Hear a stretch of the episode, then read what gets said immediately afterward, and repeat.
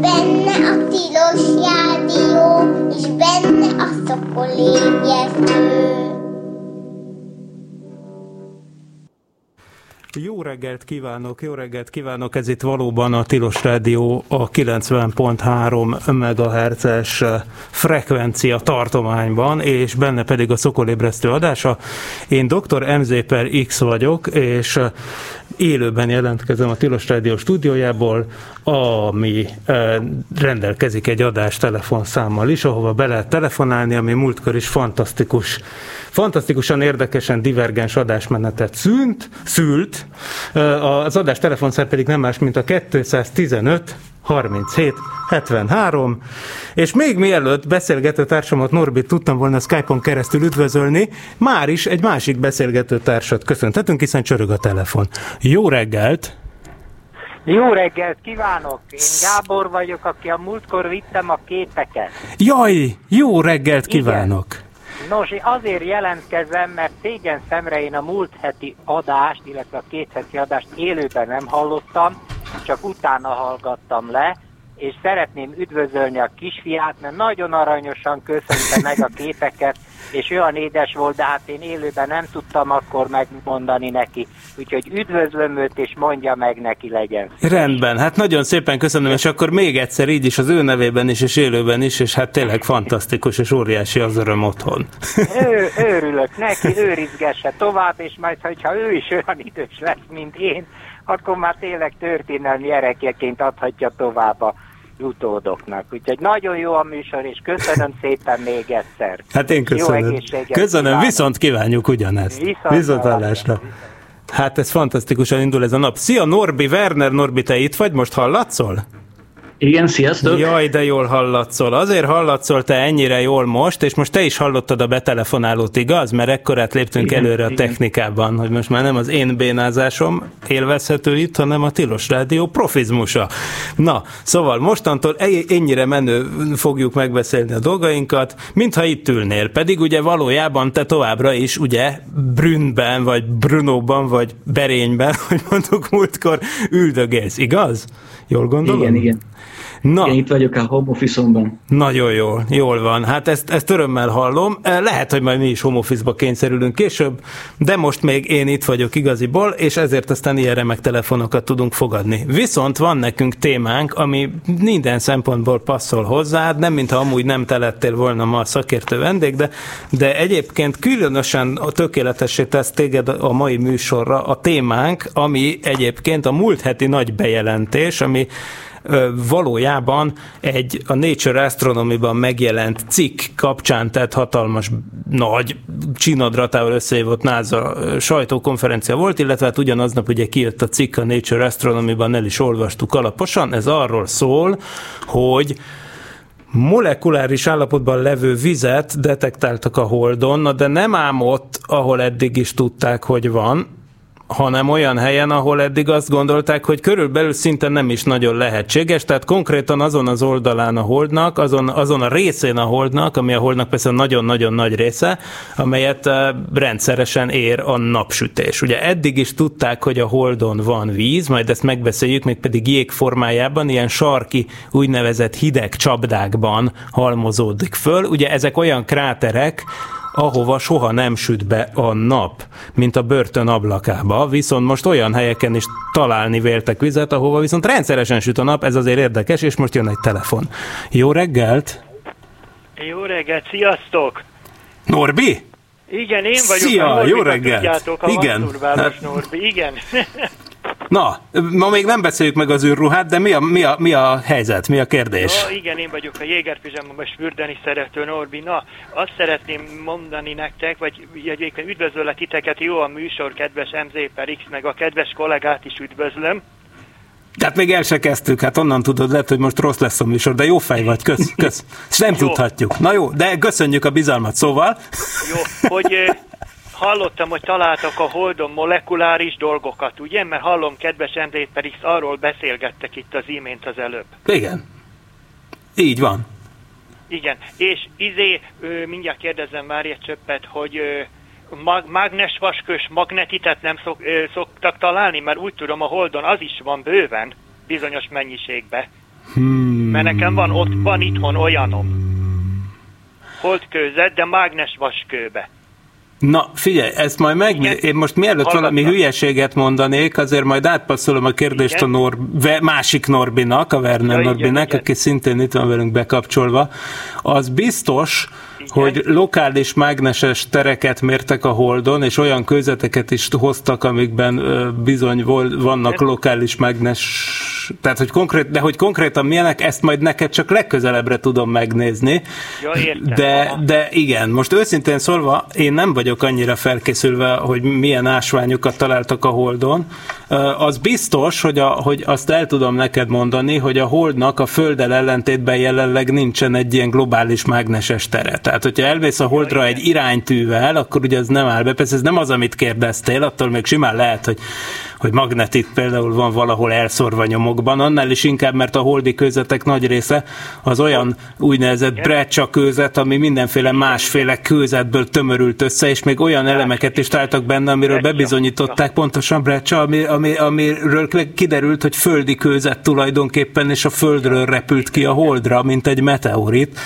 Az Apollo 14 hozott egy Big Berta nevű követ, aminek az egyik részét, na persze, csak akkor a többi hallgatók mondom, hogy ez az egy, hogy az egyik részét annak úgy tartják nyilván, hogy a legidősebb földi kőzet, mert a Földön nem maradtak meg az ilyen régi kövek, de a Földről kirepült meteorit darabok a Holdon. Annyira gyakoriak, hogy még az emberek is megtalálták, pedig ritkán jártak arra. Szóval ilyen módon bármi lehet, de őszintén szólva a magnetit kérdésre nem tudom a választ, de hogyha valaki hallja, mondjuk Bérci Szaniszló, vagy valaki, aki a Hold, vagy akár, akár parallaxisos műsorvezető társunk, Rezsabek Nándor, aki most, ő, ő, ő biztos tudná, rá tudná vágni a kérdést, tehát hogyha hallja az adást, akkor ő is hívja nyugodtan a 215 37 73 számot, hogyha tudja választ a kérdésre, és akkor megtudhatjuk a magnetitet. Viszont ma nem a magnetitről, hanem elsősorban a vízmolekulákról fogunk beszélni, arról azért többet tudunk most. Na, köszi szépen! Jó van, akkor majd jó, nagyon jó a műsor, és akkor, és akkor kíváncsi leszek, hogy mikor hozzátok be az előbbit, amit a múltkor beszéltem, azt a az űrruhát. Műsort. Az majd űrruhát fogjuk behozni, igen. tudom. Csak most jött ez a bejelentés. Jó, Amúgy, a bejelentés, és a, hát igen. igen, ez meg fontos. Így persze, van, pontosan. Van. Na, jó, de nem felejtettük el. Jó, tudom, nagyon aranyosak vagytok, mert rettentően izgat a dolog, megmondom őszintén. De igen, ezt mondtad múltkor is. Na, akkor majd igyekszünk nem csalódást okozni. Na, jó, szia, jó, jó, szia! Jó. Szia, szia, sok sikert, nagyon jó a műsor, sziasztok. Köszi. Hello, hello. Na, szia, mármint no, tenor Werner Norbi, te itt vagy, ugye? Most továbbra is a vonalban. Igen, igen, itt vagyok. Na, oké, okay, szóval a magnetitre most ne kezdjünk el beszélni, de amúgy te tudnád a választ? Nem, nem tudom. Jó, oké, nagyon jó, akkor már csak azért se kezdjünk erről a beszélni. Ugye nem szégyen az, nem, nem, nem szégyen bevallani, nem tudunk valamit, de viszont majd utána járunk. Amúgy engem érdekel. Viszont a helyzet a következő, ma egy másik molekuláról beszélünk, ami szintén nagyon fontos, a víz. És ugye ott tartottunk éppen, hogy azt már tudjuk a 90-es évek óta, hogy a hold északi meg déli sarkvidékén vannak olyan kráterek, amikből soha nem süt be a nap, és és ezért aztán ott meg tud maradni a víz, hiszen ott tartósan bőven fagypont alatt van a hőmérséklet, ugye itt azt lehet mondani, ops, és még egy telefon. Hát egy összetett mondatot nem tudunk végigmondani, akkor az érdeklődés, de ez nagyszerű, tehát akkor föl is veszem. Jó reggelt kívánok, Szokolébresztő! Szervusztok, Szokolébresztő! Elnézést kérek, hogy megint nem a témába vágóan telefonálok, de már régóta akartalak elérni titeket, csak sose voltatok online. A, nekem van egy, hát nem túl sok, egy olyan 8-10 darab a Gagarin űrutazásával kapcsolatos újságom, uh. ami akkor jelent meg, amikor, amikor a Gagarin ugye fölment, és ezt nagyon szívesen átadnám, csak az a kérdésem, hogy hogyan.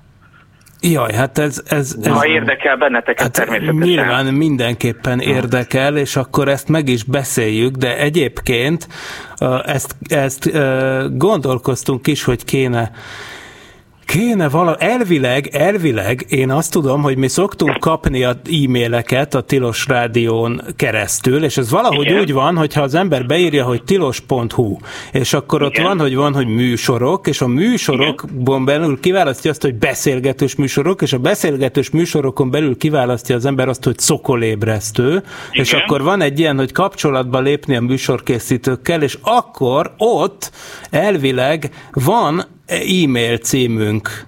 És ezt azért merem állítani, mert mi szoktunk onnan e-maileket kapni, úgyhogy, úgyhogy én, én hirtelen akkor ezt, ezt- ezt tudom mondani, de hát ez, ez, ez, ez fantasztikus, úgyhogy majd erről mindenképpen e-mailezzünk. Jó. De hát nagyon köszönjük szépen, és akkor majd alkalomattán ebből csinálhatnánk egy lapszemlés adást. Mondjuk áprilisban, amikor ennek a dolognak ugye az évfordulója lesz. A kerek évforduló, ugye 2021. április 12-én fogjuk azt ünnepelni, hogy bizony 60 éve ment föl Gagarin. És ennek megfelelően bizonyára jó lenne jól rákészülni a dologra, és mint ahogy annak idején pont Werner Norbival Neil Armstrong holtsétáját is leközvetítettük idézőjel élőben, ugye az 50. évforduló tiszteletére tavaly, ugyanúgy a Gagarin űrrepülését is részben leközvetíthetnénk élőben, úgyhogy ehhez egy nagyon-nagyon jó alapanyag lenne, úgyhogy nagyon köszönünk minden ilyesmit. Hát most nézem, április 13 a Persze, csütörtök, így van, hiszen ugye másnap jelent meg, értelemszerűen, igen, igen, igen. aztán van augusztusi 62, augusztusi Kozmosz két hőse egyszerre ért földet, Ó, igen, Nikolajev és Popovics. Na, hát igen, van itt Szóval azért ilyen, minden. ilyen, ilyen kifejezetten az űrhajózással kapcsolatos újságok gyűjteménye egy, nem tudom hány darab, mindenféle népszabadság, Szovjetunió és a többiek. Hát ez fantasztikus. Hát köszönjük, ez, ez nagyon jó al- alapanyag lenne, úgyhogy nagyon, Nagyon megköszönjük. Jó, akkor előkerítem onnan a az e-mail címeteket, és akkor majd levelez. Rendben, köszönjük szépen. És további jó műsort. Hát Sziasztok. nagyon köszönjük. Hát jól indul a hét, ugye, mint látjuk. Na Norbi, ezt is hallottad, látod? Ilyen telefonokról maradtál le múltkor, amikor még nem dugtuk össze megfelelően a cuccot. Hát De igen, de én most rendületlenül folytatnám itt azt a dolgot, hogy azt ugyan tudtuk, hogy a Holdnak az északi és a déli sarkvidékén is van jó sok víz, jég formájában, a örökké sötét kráterek mélyén, de a mostani felfedezés az kicsit másról szól, Erről foglak egyrészt kikérdezni. A felfedezésben magában még én is bele tudok pofázni, de hogy milyen eszközről készült a felfedezés, abban a meg tehát különösen majd első kézből tudsz információkat mondani, hiszen egy majdnem űrtávcső tette a felfedezést, egy eléggé alaposan átbuherált Boeing 747-es, amin egy obszervatórium működik, ami olyan magasan repül, hogy a vízgőznek a nagy részét maga alatt hagyja, tehát gyakorlatilag olyan magasra a stratoszférába 13 kilométerre fölrepül, ami a rendes repülőgépes utazási magasságoknál azért némileg magasabb, hogy ott már infravörösben lehessen tisztességesen csillagászkodni, és ennek megfelelően van is ott egy jó két és fél méter átmérőjű távcső, amivel ezt fölfedezték, tehát még egyszer ez egy repülő obszervatórium, amit a NASA és a német űrügynökség közösen üzemeltet, és te ezen már utaztál, és a te mérésedet is végrehajtották ezeken, tehát nem te fedezted fel a vizet a Holdon, ezt ugye tegyük tisztába, de más valamit már felfedeztél ugyanezzel a cuccal, és repültél vele, úgyhogy majd erről is mindenképpen beszéljünk, de én azt javaslom, hogy ez egy nagy, engem ezer része érdekel a legjobban, de most ezt szerintem egy picit még, még tartsuk távolabb, és most kezd, meséld el nekünk, Léci, hogy most mi ebben a nagy vasszizdasz. Rossz nyelvek, mint én, azt gondolnák, hogy most azért az időzítés az azért is fontos, mert el, valószínűleg leváltják az Egyesült Államok elnökét, de ugye nem tudhatjuk, de hát a minden elemző azt mondja, hogy valószínűleg ez fog megtörténni. Hogy Trump az nagy barátja a Hold programnak, de nem tudjuk, hogy a következő elnök az mit fog mondani arra, amit már ebben a műsorban sokan megbeszéltünk, hogy Amerika négy éven belül embert juttasson a Holdra. Nagyon valószínű, hogy ezt az amúgy is nagyon brutális timeline-t ezt ő nem fogja támogatni, de ilyenkor azért mindenképp jól jön biztos, ami biztos egy-két fantasztikus felfedezés, ami azt is befolyásolhatja, hogy hogyan tudunk mondjuk bázist építeni Holdon. Na hát ez a mostani felfedezés egy kicsit ilyen, de, de ettől függetlenül persze egy komoly emberek által komoly újságban megjelent komoly kutatás, tehát nyilván nem kamuról van szó, csak az időzítés nagyon profi. Na, viszont Norbi, mi, mi történik ez, mi történt most, és most azon kívül, hogy most direkt felfújjuk az időzítés miatt, miért fontos ez a felfedezés valójában? Hát már az is egy nagyon fontos felfedezés volt, hogy a hold sarkvidékein találtak jeget, és, és az, egy, az egy nem annyira meglepő felfedezés volt, de az, hogy, hogy a hold napsütötte részein is van molekuláris víz, az számomra is egy óriási nagy meglepetés volt. És hát nyilván nem olyan vízről van szó, ami könnyen le, lehetne bányászható, ilyenre fújta fel a felfedezést a NASA, azok, akik látták a sajtótájékoztatót, hát láthatták, hogy ezt a felfedezést a NASA nagyon erősen összekötötte az Artemis hold programmal és az emberi hold utazásokkal, ami, ami nem volt teljesen reális, mert a cikk arról beszél, hogy ez a molekuláris víz valószínűleg ilyen, ilyen üveggyöngyök belsejében van, úgyhogy nem könnyen hozzáférhető vízmolekulákról van szó, nem könnyen bányászható vízmolekulákról lenne szó, de, de, de így, is, így is ez egy nagyon-nagyon érdekes felfedezés. Az emberi utazásokkal nál sokkal nagyobb haszon lesz abból a vízből, ami valóban a kráterek mélyén van, a tartós, tartós örök árnyékban, a hideg csapdákban, amikről már beszéltél. De különben két cikk jött ki egyszerre a Nature Astronomy-ban. Az egyik a, a Sofia által detekált víz a hold megvilágított oldaláról. De igen, szól, ezt még nem neveztük nevén, szóval az a, az, az infravörös repülőgépes űrtávcső, Stratospheric Observatory for Infrared Astronomy, ez is, ahogy már igen. megszokhattuk a fantasztikus. Igen, de még hát mondjam, hogy Jó, a csak hogy tegyük hozzá, hogy a Sofia az ez. Igen.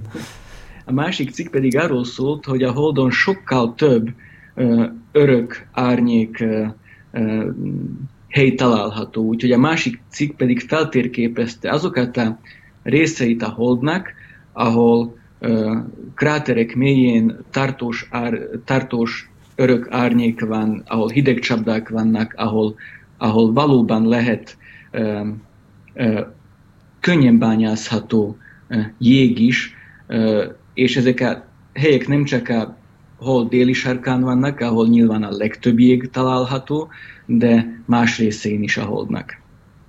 Igen, sőt, egyébként ugye ilyen barlangokat ábrázoló képeket is láttunk nemrég. Ugye szintén a Lunar Reconnaissance Orbiter, ami ilyen egy méter felbontású, vagy még talán egy kicsit annál is jobb képekkel örvendeztet meg minket, ami folyamatosan a hold körül kering. Ugye a második cikk, amit... A japán Kaguya fedezte Aha. fel ezeket. A barlangokat?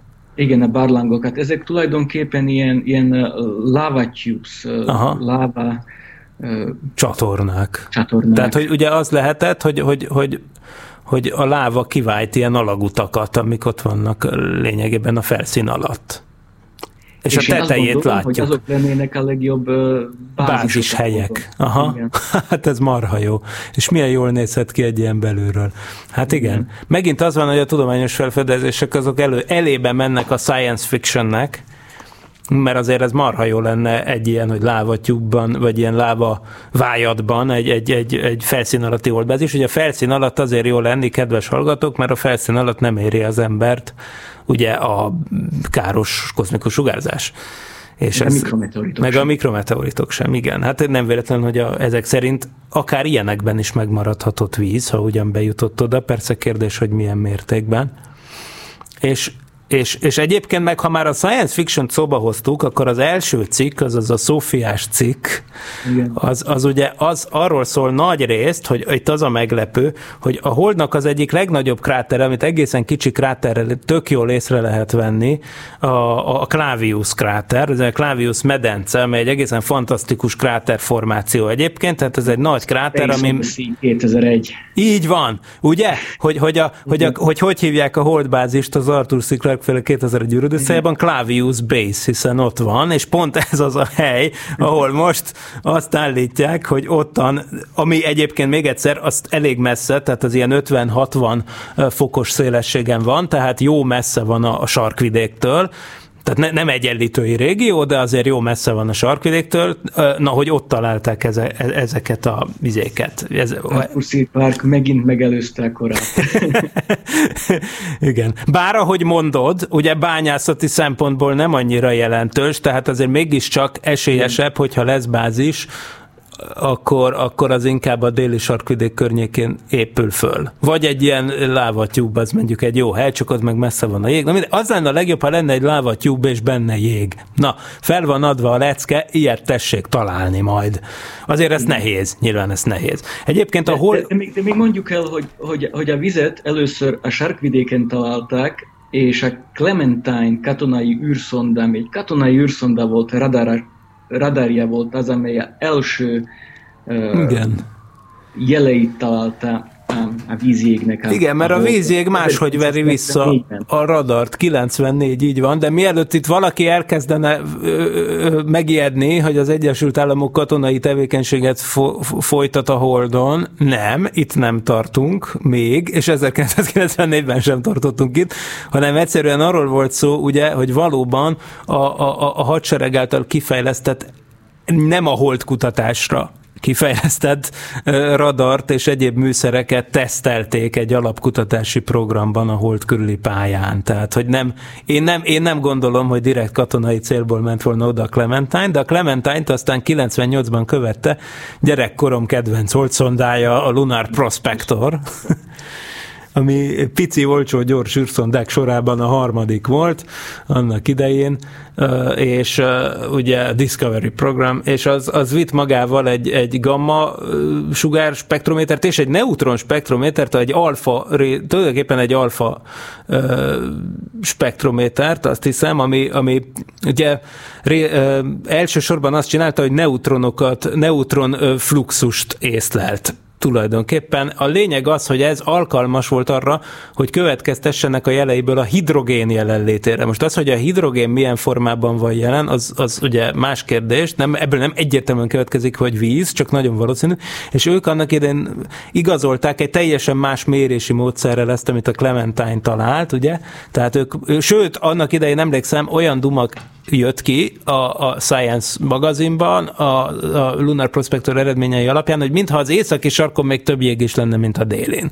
Azt mondták, hogy másfélszer annyi jeget találtak az északin. Persze ezt aztán azóta sokan sokféleképp megmérték, Fölmerül a kérdés, hogy miért a 90-es években történtek ezek a felfedezések, amikor az emberek a 60-as, 70-es években megjárták a holdat, meg rengeteg űrszonda volt előtte. Hát pont azért, mert például az emberi holdra szállások energetikai okok miatt mindig az egyenlítői régióra korlátozottak, oda könnyebb leszállni, meg onnan könnyebb hazajönni és, és ezért aztán nem is, nem is szerepelt a tervben, hogy, hogy akár csak közelébe menjenek ilyen régióknak, és ezért aztán nem is annyira alaposan térképezték föl. Tehát ott egyébként a térképen, annak ellenére, hogy a hold térkép az nagyon pontosan ismert volt az Apollo program után, tehát mégis voltak még fehér foltok, amiket éppen a Clementine tüntetett el, meg ez a mostani Szonda. Na most az az érdekes, hogy amikor a Lunar Prospectort felküldték, Norbi, akkor emlékszem, hogy az volt a duma, hogy mert kis, tudod, gyerek voltam, és, és tudod, milyen volt ez, minden hülyeséget megjegyeztünk, amit olvastunk. Azt, akkor azt olvastuk,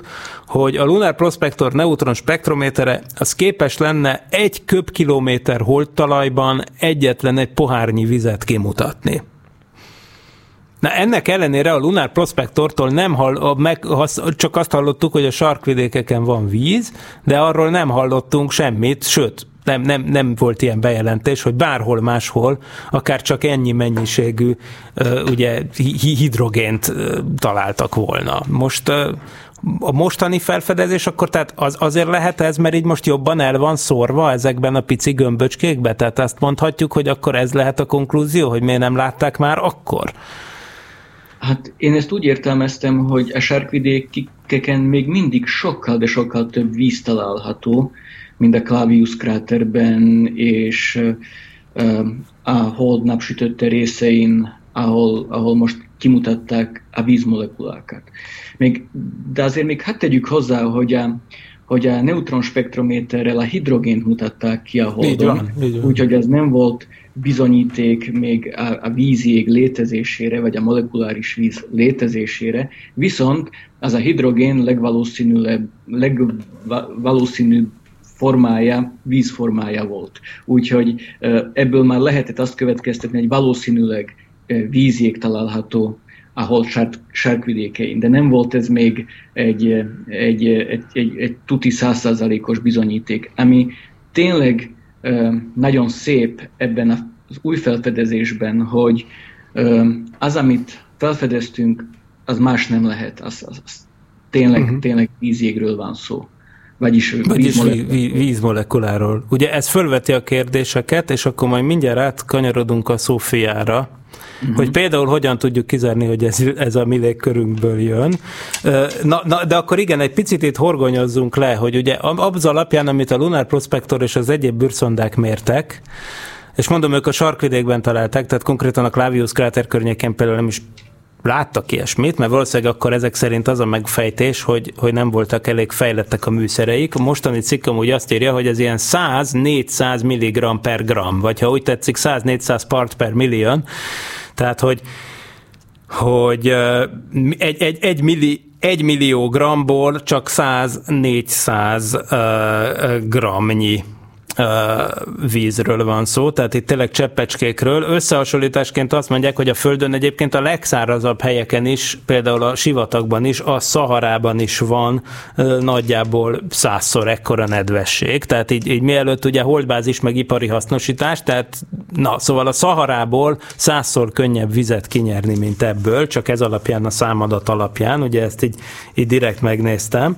És egyébként akkor már ha, ha már itt tartunk, akkor persze elővettem, hogy mit gondoltak a kérdésről régen. 1970-es könyve van nálam Hédervári Péternek, akit hát én imádok, nyilván. Ő a magyar ö, űrkutatás népszerűsítésnek, meg geológiai népszerűsítésnek és csillagászati népszerűsítésnek egy nagy alakja. Ugye nemrég egyébként olvashatták az emberek a, az interneten is, hogy ő, ő az az ember, akinek a magáncsillagvizsgálóját most egyébként meg lehet vásárolni, csak el kell bontani és felépíteni máskor, szóval egy fantasztikus fickó volt.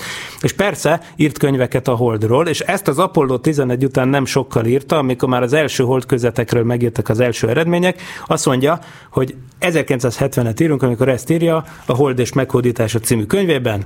Meglepetés, azt mondja, meglepetésszerűen hadott, hogy a hold kőzetekben és a porban a víz még molekuláris állapotban sincs jelen, és olyan szilikát ásványokat sem találtak, amelyek összetételéhez a víz vagy a hidroxil tartalom, az OH csoport szükséges.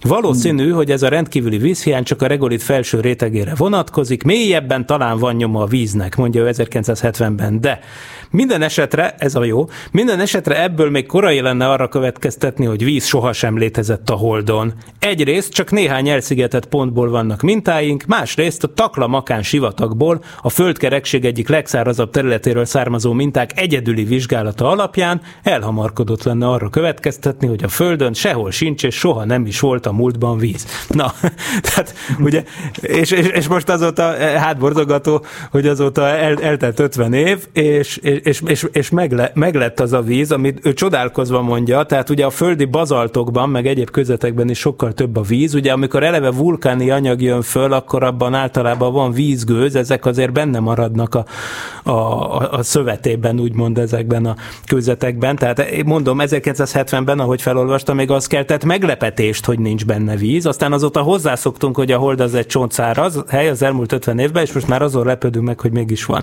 Na és akkor ezek a molekulák, hogy, hogy hidroxil vagy, vagy, vagy, vagy vagy víz. Na, na ugye az kedves hallgatók, azt ugye tudjuk, hogy a víz molekulákat azt kis V alakú kis molekulákként kell elképzelni, ugye van egy oxigén középen, és abból mint két szarvacska kilóg a két kis hidrogén. És akkor ahogy, és ezek a molekulák többféleképpen tudnak rezegni.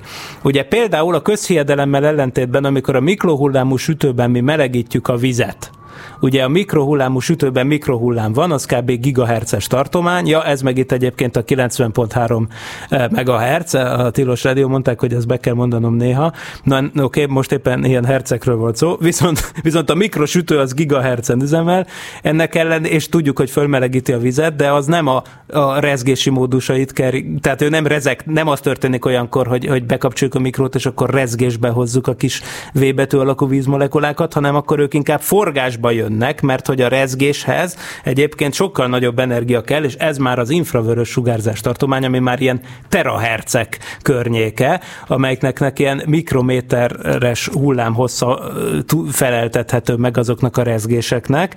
Na és akkor ebből az egyik rezgés az az, amikor az oxigén és a hidrogén így, így, így hát úgy, úgy mint hogyha kibetolná a kezét. Ugye az olyan három mikrométer környékén ad egy sugárzást, de mivel ilyet, ilyen rezgést a hidroxil is tud csinálni, tehát amikor csak egy oxigén van és egy hidrogén, az is tud így rezegni, ezért ebből, ha ezt ezt a fajta sugárzási elnyelést tapasztalnánk, tehát hogy azt látnánk, hogy valami ott rezeg úgy, hogy olyan három, három mikrométernyi elektro, izé, infravörös sugárzást nyel el, akkor abból látnánk, hogy az vagy, vagy hidroxil, vagy víz, de nem tudnánk egyértelműen, viszont van egy másik módus, az meg olyan, mintha a kinyújtott kezeit föl leemelgetné egyszerre, ha úgy tetszik, ez a bending mód. Na annak van 6 mikrométernél az elnyelési vonala, ha úgy tetszik, és ez az, az ami viszont csak a víz molekulára jellemző. Tehát a minden korábbi mérési módszer, például az emlegetett Lunar Prospektor, vagy akár a három mikrométeres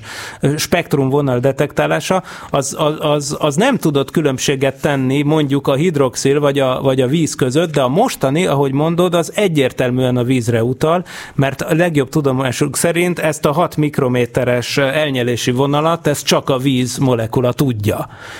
Ugye itt az elnyelési vonal azt jelenti, hogy rásüt a fény, és akkor abból a fényből ő valamennyit elnyel, azt nyeli el, ami őt rezgésbe hozza, és akkor a holdról visszavert fény az, az ennek megfelelően olyan vonalakat mutat a spektruma, amelyekben hiányoznak bizonyos súcsok, tehát ezek elnyelési színképvonalak, és akkor ilyenből találtak. És hogy miért kell, el, és akkor miért kell ehhez a Sofia, hogy ilyen infravörös csillagászatot műveljünk, tehát miért kell ehhez fölrepülni 13 kilométerre, és hogyan történik egy ilyen? Na, most akkor ez van, hogy én hátradőlnék, Norbi, és ezt meséld el, és azt is, hogy te hogy kerültél bele annak idején. Tied a pálya. Hát beszélgessünk, kérdez. Nagyon jó, oké. Okay. Tehát, oké, okay, infravörös csillagászat. Akar, tudom, hogy akarom, akarom látni például a Holdon azt, hogy vízgő, vagy víz van. De nyilván a Földről, hogyha ki fölnézek a Holdra, akkor azt látom, bármilyen spektrumot csinálok, hogy a mi légkörünk tele van vízgőzzel. Igen, e fölé kell repülni. E fölé kell repülni. És ezt tudja a Sofia. Úgyhogy a Sofia 13 km magasságba tud repülni, és az egy-két kilométerrel magasabban van, mint ahova normális utasszállító repülőgépek mennek, és itt már a repülőgép a Föld légkörében lévő gőz 99,9%-a fölött repül. És ezért ebben a magasságban már lehet olyan megfigyeléseket csinálni, amelyek mondjuk a vizet keresik a spektrumban, a színképben, a hold felszínén, vagy a távoli molekuláris ködökben.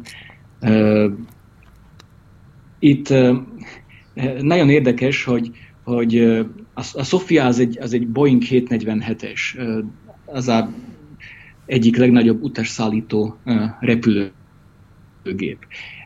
Hogy tud a Sofia ennyire magasan repülni, hogyha utasszállítók azt mondtuk, hogy nem repülnek ilyen magasan? Hát ez úgy történik, hogy a Sofia egy rövidít, rövidített verziója a Boeing 747-esnek, úgyhogy egy kicsit kisebb, könnyebb, mint a legtöbb repülőtereken látott Boeing 747-es, és nem utasszállító pilóták vezetik ezt a repülőt, hanem a NASA tesztpilótái.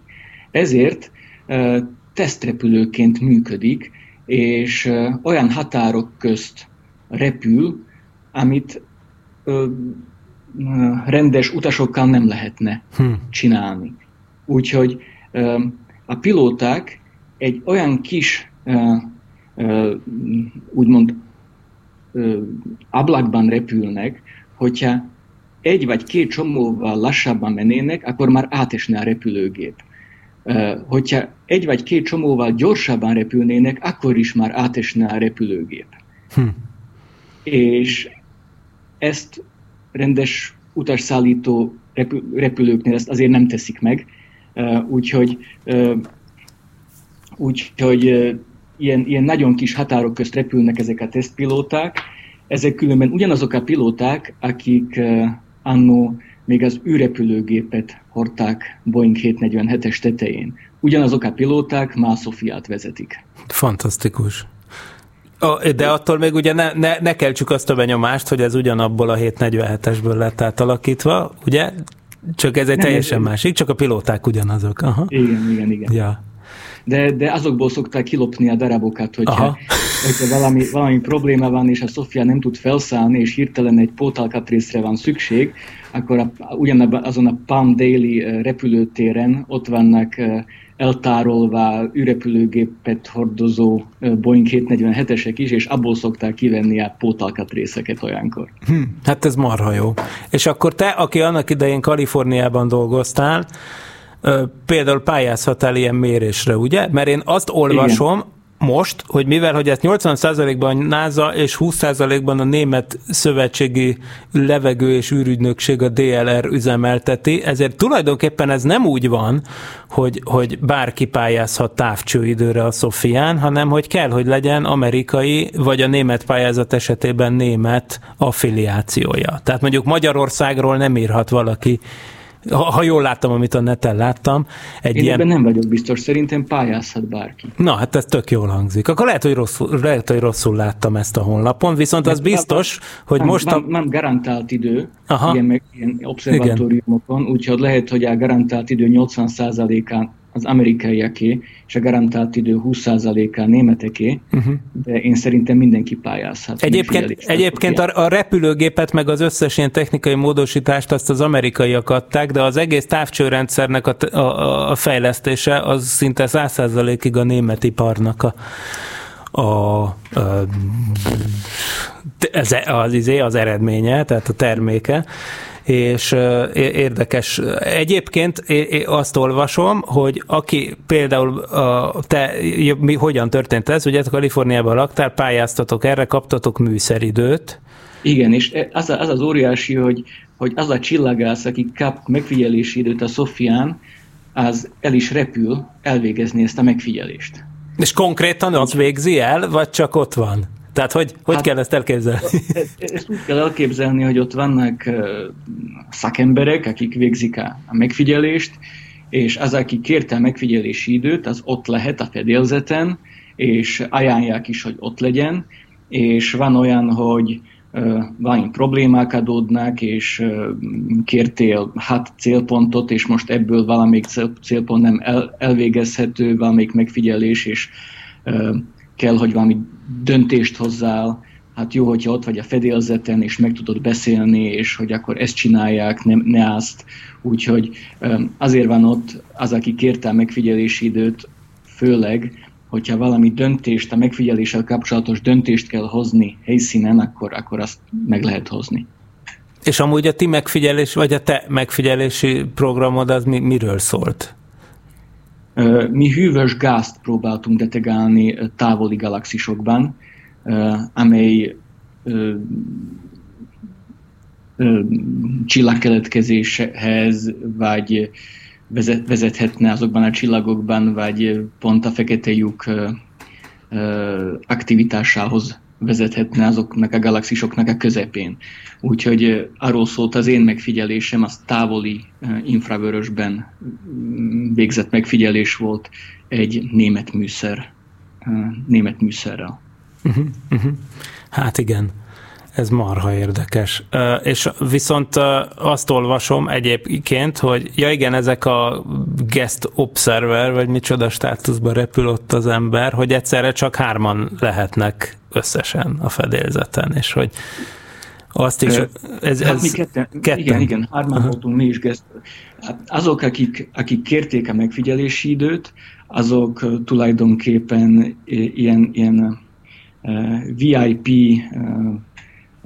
valamiben részesülnek a, a fedélzeten, és én mivel, mivel hogy még kis repülőket is vezetek, és imádom a repülést, és tényleg egy, egy repülőgép fanatikus vagyok, és ezt rólam, ez ott rólam nagyon gyorsan kiderült, úgyhogy a pilóták nekem mondjuk nagyon gyorsan felajánlották azt, hogy a pilóta fülkében ülhessek felszállásnál és leszállásnál, ami még számomra kétszer olyan érdekes volt, és a repülés során is nagyon jókat ö, beszélgettünk a pilótákkal, akik, akik, ahogy már mondtam, előtte az űrrepülőgépet hordták, és, és ö, sztorizták.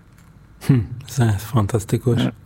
De nem Tehát, vezethetted a 747-est, gondolom a nem, nem, alacsonyabb szépen, szinteken hát, sem. Ültem olyan, olyan ja. kis, kis széken, ami így, így, így falról lehajtható kis Aha. széken ültem ott. Aha, nagyon jó, hát ez zseni. De a felszálláskor is. Igen, ez, a Na, tök jó. Hát ez tök jó. Na, figyelj, Norbi, hát ez, e, e, az is egy szempont lehet, közben eszembe jutott, hogy oké, okay, odafönt soha nem felhősödik be az ég, meg az is egy jó dolog, hogy tulajdonképpen ez az obszervatórium bárhova elvihető. Tehát, Igen. hogyha van valami ilyen, hogy valami fedést, vagy, vagy fogyatkozást, Igen, vagy én nem tudom, mit kell megfigyelni. Igen, és te például a ti, repül, ti, ti megfigyelésetek úgy földrajzilag hol történt? Nyilván é- éjszaka volt, nem látsz belőle semmit, de hol? Csendes mi, óceán fölött? Vagy? Mi, mi pan, hát ö, ö, Palmdale-ből repül, az Los Angeles-től nem messze található, az különben ugyanaz a repülőtér, ahol ahol az űrrepülőgépet fejlesztették ki, vagy ahol a Lockheed Martinnak van a Skunkworks, ahol a lopakodó repülőgépeket fejlesztették ki, ott építették a B2-est, a bombázót, és a NASA-nak van ott az Armstrong Spaceflight Research Center, és így a NASA-nak ott vannak ilyen U2-es repülői, amelyek ugyanabból a hangárból repülnek, ahol a Sofia van, és magas légkörben végeznek megfigyeléseket. Ezeket nem U2-nek hívják, hanem ER1-nek, ami Experimental Research chat jelent. Úgyhogy az ember, amikor ott van, tényleg nagyon érdekes repülőket lát, bekapcsolt hajtóművekkel akcióban. Fantasztikus. Ezzel kapcsolatban van egy, van egy érdekes sztorim, hogy én, mint nem amerikai állampolgár, én ott magam ezen a repülőtéren nem mozoghattam, mindig kellett, hogy legyen mellettem valaki, aki odafigyel rám. és meg volt nekem mondva, hogy nem szabad fényképezni. Nem szabad fényképezni semmilyen földön álló repülőgépet. És mentünk a hangárban, nálam volt egy fényképezőgép, és éppen jött be egy, egy ilyen U2-es bekapcsolt hajtóművel, zúgott, jött be a hangár felé, és én meg ránéztem már az emberre, aki ott volt mellettem, és kérdezem, hogy fényképezhetek? És mondja, hogy igen. Hát lefényképeztem. Oh. De, de, de azt, hogy nem lehet fényképezni, csak később derült ki számomra, aha, mert a repülés aha. előtt volt ilyen eligazítás, és mondták, hogy abszolút nem szabad semmit fényképezni, és én nagy bután így, így felemeltem a kezem, és mondtam, de mikor jött be az U2-es, akkor, akkor nekem az volt mondva, hogy fényképezhettem, és le is fényképeztem. és erre meg mondja nekem a katona, hogy, hogy, hogy először is az nem U2-es, hanem ER1-es. másodszor pedig, mivel hogy be volt kapcsolva a hajtóműve, akkor ez uh, repülőne, uh, repülés alatt ah. lévő repülőnek számít, úgyhogy olyankor lehet fényképezni, mikor már kikapcsolja a hajtóművét, akkor nem szabad fényképezni. Azt a, hát ez zseniális, jól van. Hát oké. Okay. Pedig egyébként lehet, hogy többet lehet tanulni egy olyan képről, amin megy a hajtómű. Na mindegy, ez, ez mindegy, ez kém, kémkedési kérdésekben nem erüljünk bele. Hát ez zseniális történet. Norbi, ezt nem is tudtam. Mondjam el a Szofiáról, hogy hogy ez, ez magának a Sofia projektnek ez a felfedezés szerintem most nagyon jól jött, mert ez a program, ez a kutatóprogram nagyon-nagyon sokba kerül. Csak képzeljétek el, hogy egy ilyen négy motoros Boeing 747-es minden éjszaka repül 8 órát, ez, ez rengeteg-rengeteg sok pénzbe kerül. És annak ellenére, hogy a földi légkörben lévő pára 99,9%-a fölött repül, még mindig ott van az a 0,01% pára, ami azért mindig nagyon károsan hat a csillagászati megfigyelésekre. És az adatok nem túl szépek uh-huh. ebből a repülőből. Az, azok az adatok is, amiket mi gyűjtöttünk, azért nem voltak annyira jók. Meg azt írják, és... hogy turbulencia is van, hogy még az is ront a dolgon, pedig én igen, ezen... a turbulenciához még visszatérnék, hogy ne felejtsük el, mert az Jó. is nagyon-nagyon érdekes. De azt akartam itt most mondani, hogy, hogy, hogy a Szofiának azért nem voltak az utóbbi években áttörő eredményei, nagyon sokba kerül ez a megfigyelési program, és a NASA így kiszokta értékelni a misszióit, és az az értékelési alap általában az, hogy mennyi tudomány per dollár, mennyi tudomány csinál egy műszer egy dollárért, vagy egy pénzegységért. És ebben a Sofia mindig utolsónak jött ki. Uh-huh, uh-huh. És mivel, hogy vannak más missziók, amelyekre szükség van, és amely, ahol, amelyeknek szükség van pénzre, ezért a NASA sokszor a tudósok részéről nagy nyomás alatt áll, hogy, hogy, hogy a Sofia programot törölje.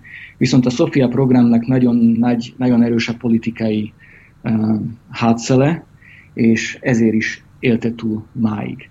De ez a felfedezés most szerintem egy nagyon nagy plusz lesz a Sofia programnak.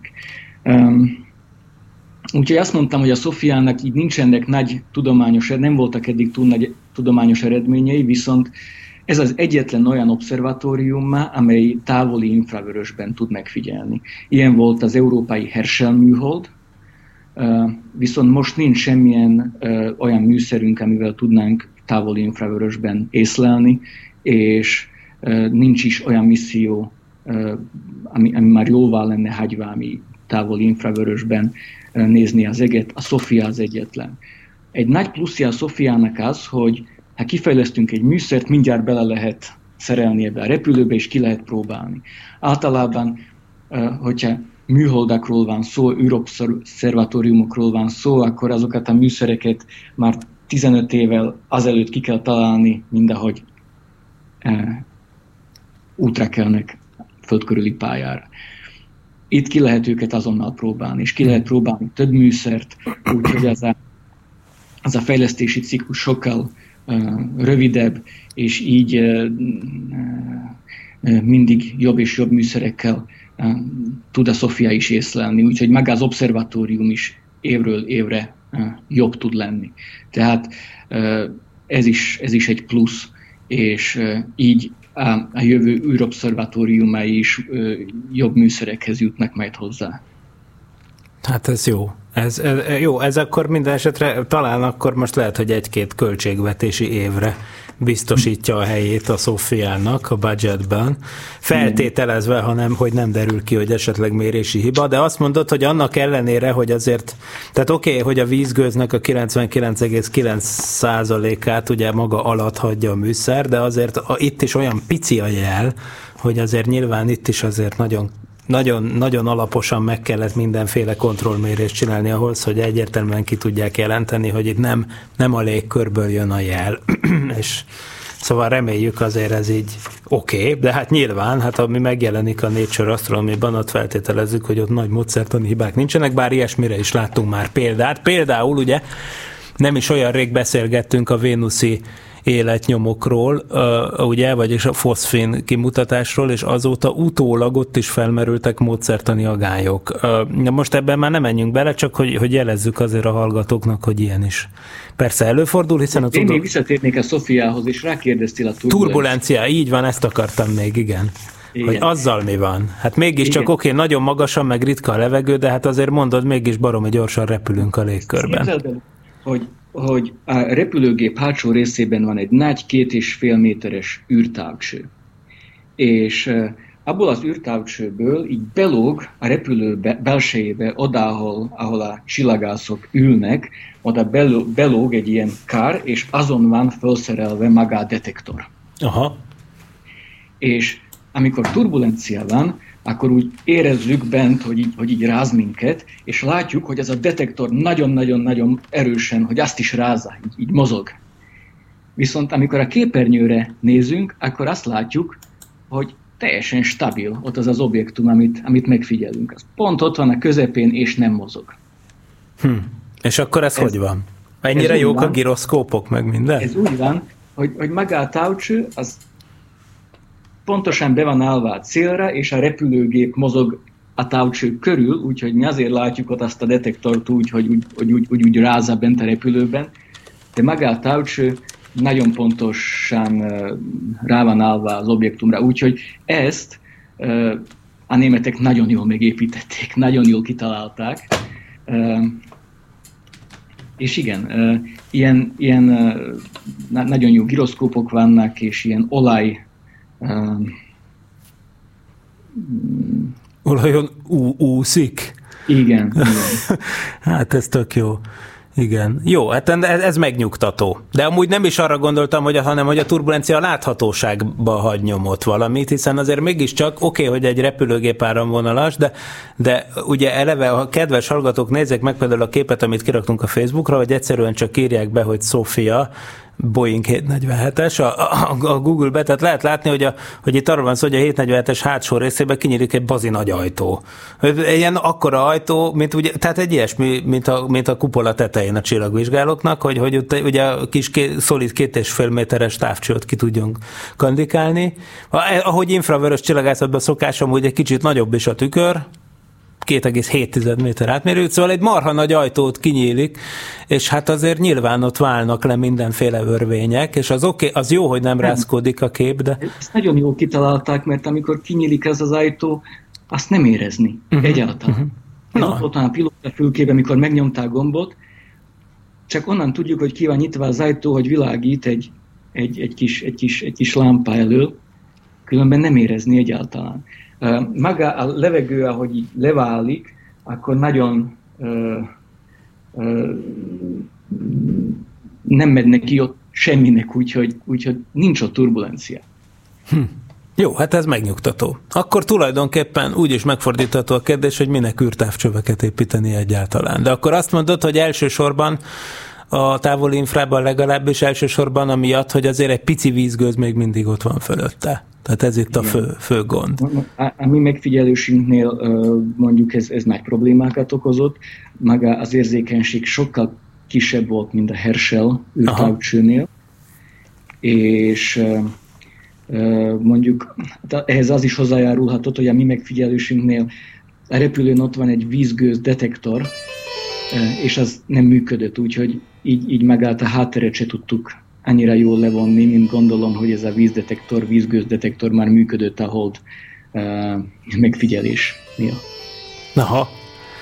Hát igen, nagyon, nagy, nagyon köszi ezt a, ezt a mű, műhely beszámolót arról, hogy milyen jó és milyen, hogyan működik az infravörös csillagászat. Hát, ö, és, és akkor egy kicsit körbejártuk ezt a kérdést is, hogy mi a helyzet a, a, a vízzel a Holdon, és hogy mit jelent ez nekünk. Uh, aztán majd mindenképpen vissza fogunk térni arra, hogy az űrkutatás, az amerikai űrkutatás milyen pályát vesz, mondjuk a holnapi elnökválasztás fényében, ez egy mindenképp érdekes kérdés. De az adásidőnknek a végére értünk. Én be is indítottam egyébként a Világok hangja című CD-ről, Jeszenszki Istvántól, a jó régi CD a Chandra címűt, mert Chandra az azt jelenti szanszkrit nyelven, hogy hold, úgyhogy most akkor valamiért ez jutott eszembe, hogy ezt rakjuk be, mert úgyis így hétfő reggel ez ilyen kellemes, viszont a műsoridóknak a végéhez értünk, úgyhogy Hát Norbi nagyon szépen köszi a részvételt és az információkat, és uh, akkor két hét múlva jelentkezünk, a jó ég tudja, mi, miről fogunk akkor beszélgetni, de az is lehet, hogy éppen a másik Norbi által felvetett űrruha témakört hozzuk elő, de az is lehet, hogy addigra újabb nagy bejelentések következnek. Úgyhogy ezt majd a jövő megmondja, hogy mi lesz. Addig is kellemes hétfőt és jó hetet kívánunk mindenkinek innen a Tilos Rádióból. Sziasztok! Sziasztok!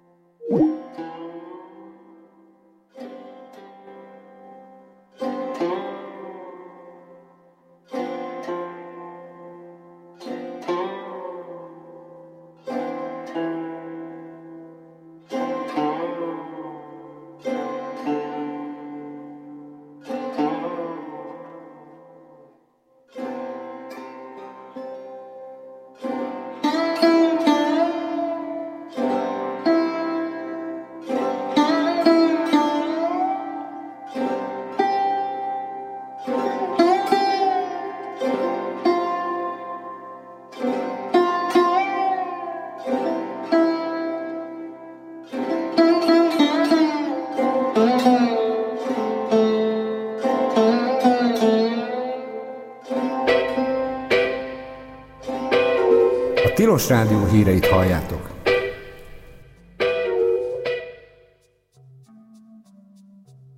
Október 7-én a Lakhatás Világnapján adta ki a Habitat for Humanity Magyarország a 9. éves jelentésüket a lakhatási szegénységről. A jelentés, amely javaslatokat is ad a felvázolt problémák megoldására, háromféle aspektusát vizsgálja a lakhatásnak. A befektetési célú ingatlanvásárlások hatását az ingatlan és